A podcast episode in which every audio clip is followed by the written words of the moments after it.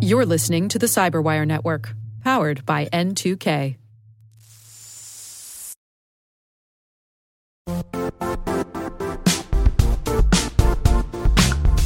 The IT world used to be simpler.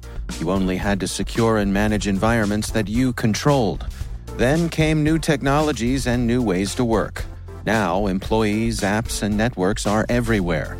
This means poor visibility, security gaps, and added risk. That's why Cloudflare created the first ever connectivity cloud. Visit cloudflare.com to protect your business everywhere you do business.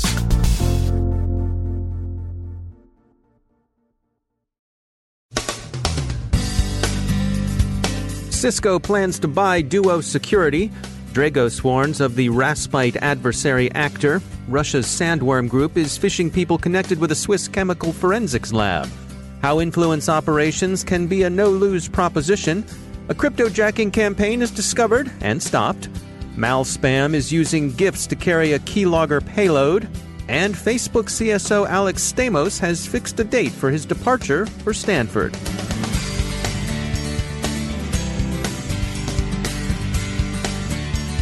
From the Cyberwire studios at Data Tribe, I'm Dave Bittner with your Cyberwire summary for Thursday, August 2nd, 2018. Some major industry news broke overnight. Cisco has announced its intention to acquire Duo Security for $2.35 billion in cash. Cisco believes that Duo's adaptive authentication will be a good fit. Dragos this morning reported that threat actor Raspite which Symantec has tracked as Leafminer in the Middle East, is operating against targets in Europe, East Asia, and North America. Operations against electrical utilities seem focused on the U.S.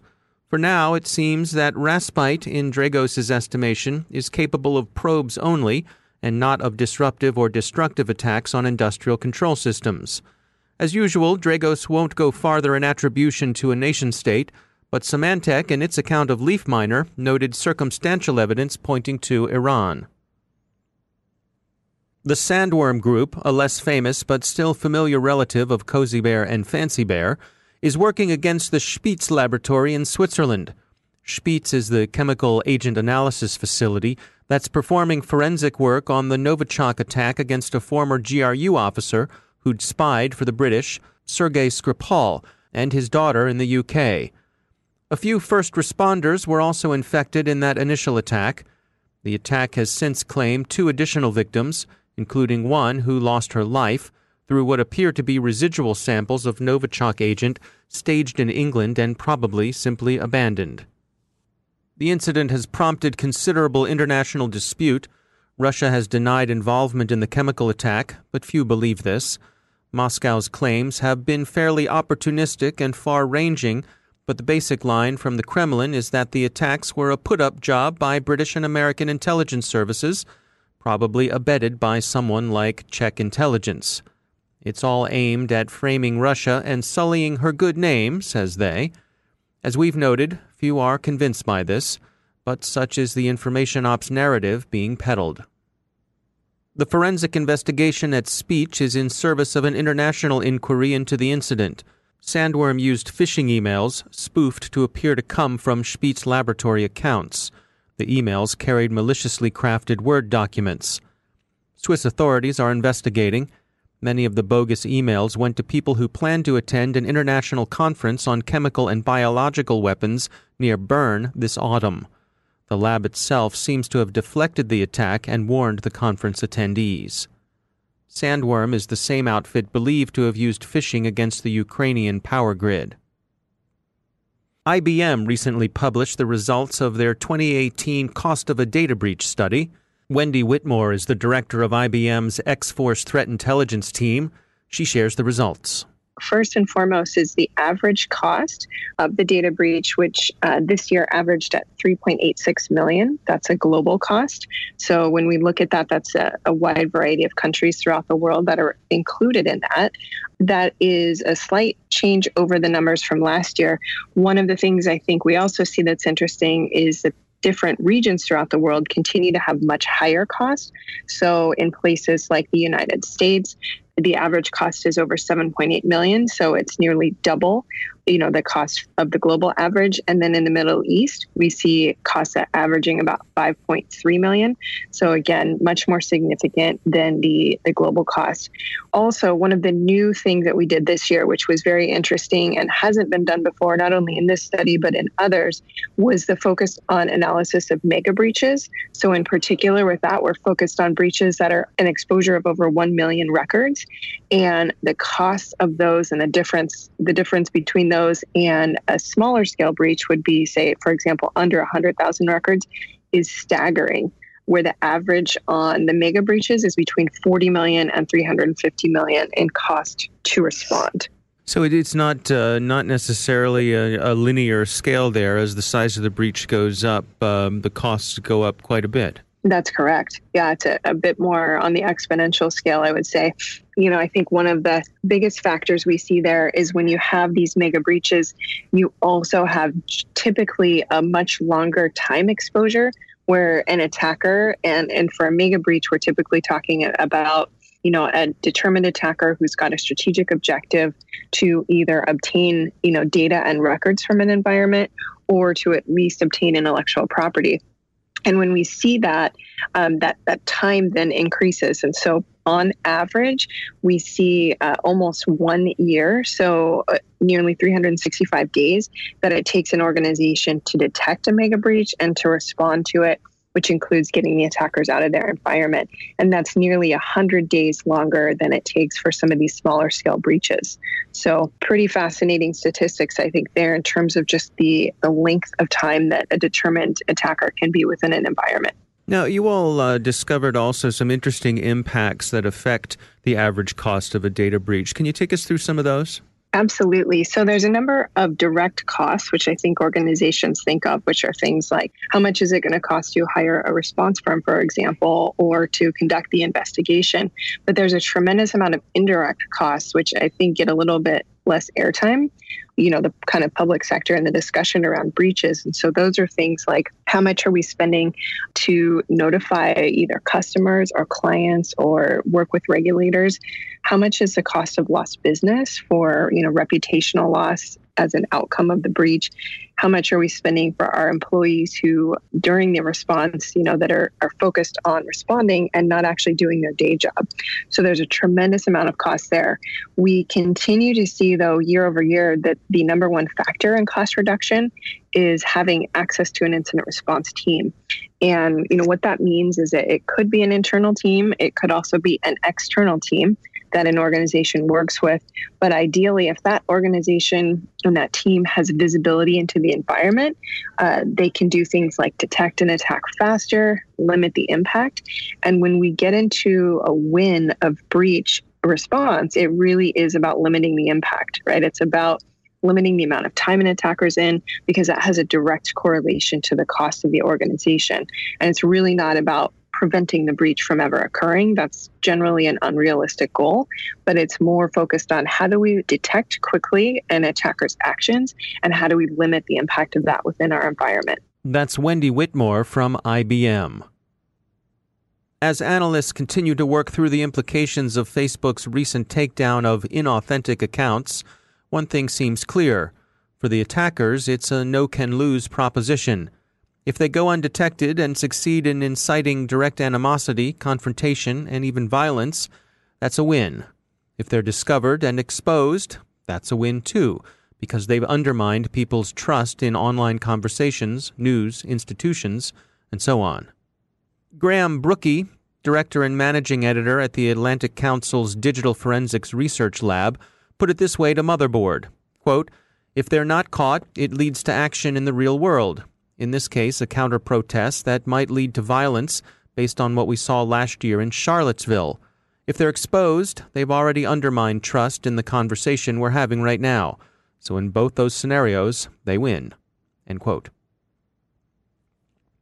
A recent cryptojacking campaign swirled around GitHub.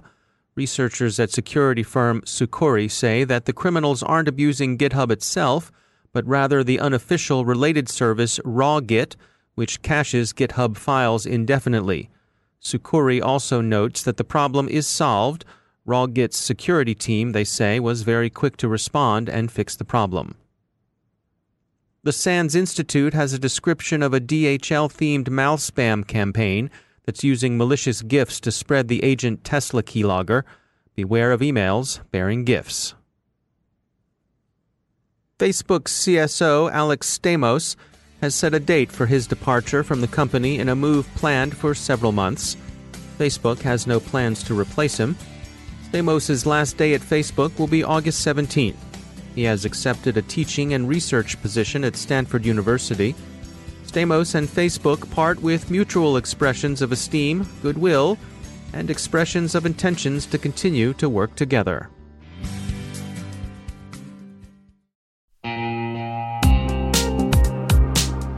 Managing the requirements for modern security programs is increasingly challenging and time consuming. Enter Vanta. Vanta gives you one place to centralize and scale your security program. Quickly assess risk, streamline security reviews, and automate compliance for ISO 27001, SOC 2, and more. You can leverage Vanta's market leading trust management platform to unify risk management and secure the trust of your customers. Plus, use Vanta AI to save time when completing security questionnaires. Cyberwire daily listeners can get $1,000 off by going to vanta.com slash cyber. That's V-A-N-T-A dot com slash cyber.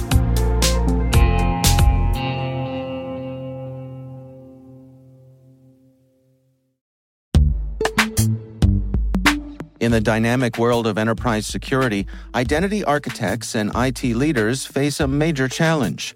Growth by repeated acquisitions multiplies the complexity of everything. Multiple IDPs, MFA providers, policy engines that all need to coexist. This can lead to fragmented user identities and policies that create security vulnerabilities and add access friction. Strata Identity solves this. Now you can decommission unneeded IDPs and consolidate the ones you'd like to keep without rewriting apps or disrupting users, engineers, and app owners. Plus, Strata's modular architecture makes it easy to integrate with any identity provider without manual maintenance and coding. Join the ranks of cybersecurity leaders using identity orchestration Visit strata.io slash cyberwire, share your top identity security priorities, and receive a pair of complimentary AirPods Pro. Offer valid for organizations with over 5,000 employees. Step into a new era of identity management at strata.io slash cyberwire.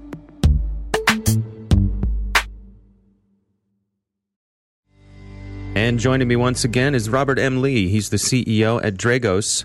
Uh, Robert, welcome back. Um, uh, you wanted to touch today on how people categorize uh, threat actors versus APTs, things like that. Uh, you had some good points you wanted to make. Yeah, absolutely. And and so when we as a community want to analyze out intrusions of adversaries and collect it into some sort of of clustering of data, we, we try to assign a value to it. And historically, a lot of the way that's been done is on threat actors. You know, we come up with various names. We have uh, FireEye has done good in this field uh, with like APT 28 and APT 29, CrowdStrike with their Cozy Bear and Fancy Bear, and you know, name your vendor. They've they've been tracking threat actors for a very long time, and it, it's an interesting concept, and I think uh, one that we have to question sometimes too on what are we trying to get out of these groups. And, and are our naming conventions and our clustering of intrusion data useful to the challenge that we have? And what I mean by that is if we're trying to track this group, if we're trying to track that team and see all the different operations they do and have sort of the strategic insight into the who, then threat actors are perfect. It's a, it's a great uh, collection of data to say, you know what, over the last 10 years, their, their tools, their trade craft, everything else changed, but we've still been tracking that team. And that team has been active the last 10 years doing these things. But the challenge in that is, is one of defense it's, great thing for attribution, but it's it's very challenging actually for defense. Because if I told a defender, I want you to defend against, you know, Fancy Bear, you would have to ask me a lot of follow-on questions mm. because Fancy Bear has been tracked very well for you know, you know, five years at least. So you would have to ask, well, what do you mean by Fancy Bear? Do I mean Fancy Bear of 2013? Do I mean 2015 when their tools changed? Hey, their their tradecraft and their infrastructure and the capabilities changed against banking victims. It was different than it was against political victims. What do you want me to focus on to defend? And so it it, it uh, it's not necessarily the best. I mean, it's a good tool to have, but it's not necessarily the best for for actually doing defense and instead it would offer up there's there's an alternative way. It's called activity groups. For those of anybody that sort of uh, remember the diamond model paper it's highlighted in there. And, and one of my analysts joe Slowik did a really really good couple presentations on it recently and, and talked about clustering data based off of of how the activity was done. So here's the victimology of it. This is relevant to banks. Here's the infrastructure choices they have and here's the capability or tradecraft choices they have. And I think the natural question is, well, what if it changes? You know, how do we track it? And that's that's actually great. When it changes, it's no longer that activity group because hmm. that activity group is bound to that victimology, that infrastructure, sort of that uh, capability and, and tradecraft aspect. But that's exactly what makes it useful for defenders. Is when I tell you defend against, you know, Dymalloy as the activity group, you know exactly what that means at any point in time. I suppose it could be a communications issue because I think there's a natural human tendency to want to know who did this to me. And I could see that coming down from the boardroom in particular. I could see it being a hard case to make that who did it doesn't matter. Um, it's what they did. Yeah, absolutely. I think there are people out there and there are organizations out there that have intelligence requirements for who. And they really need to get that attribution. And that's fine. And I mean, I think, again, if we look at um, specifically the you know, weird period we had with the election uh, sort of discussions and the different adversaries trying to influence the election. The WHO was pretty important, and being able to track those groups over those the almost decade of, of time was extremely important to that national understanding. Um, but yeah, I think it's I, I think we overvalue attribution for sure. While there are some intelligence requirements to be able to support it, there are far fewer than than folks try to position and your your defender who's going in the network and trying to actually defend against an adversary, it doesn't really matter the who, it matters the how. And and you're right, we as people, we as humans, we, we have this desire to know who and to think that that's going to be useful for us. And it is most certainly one of the first questions that executives ask. But I think we can train them and influence them to be a, a little bit better and ask a little bit better questions. Robert M. Lee, thanks for joining us.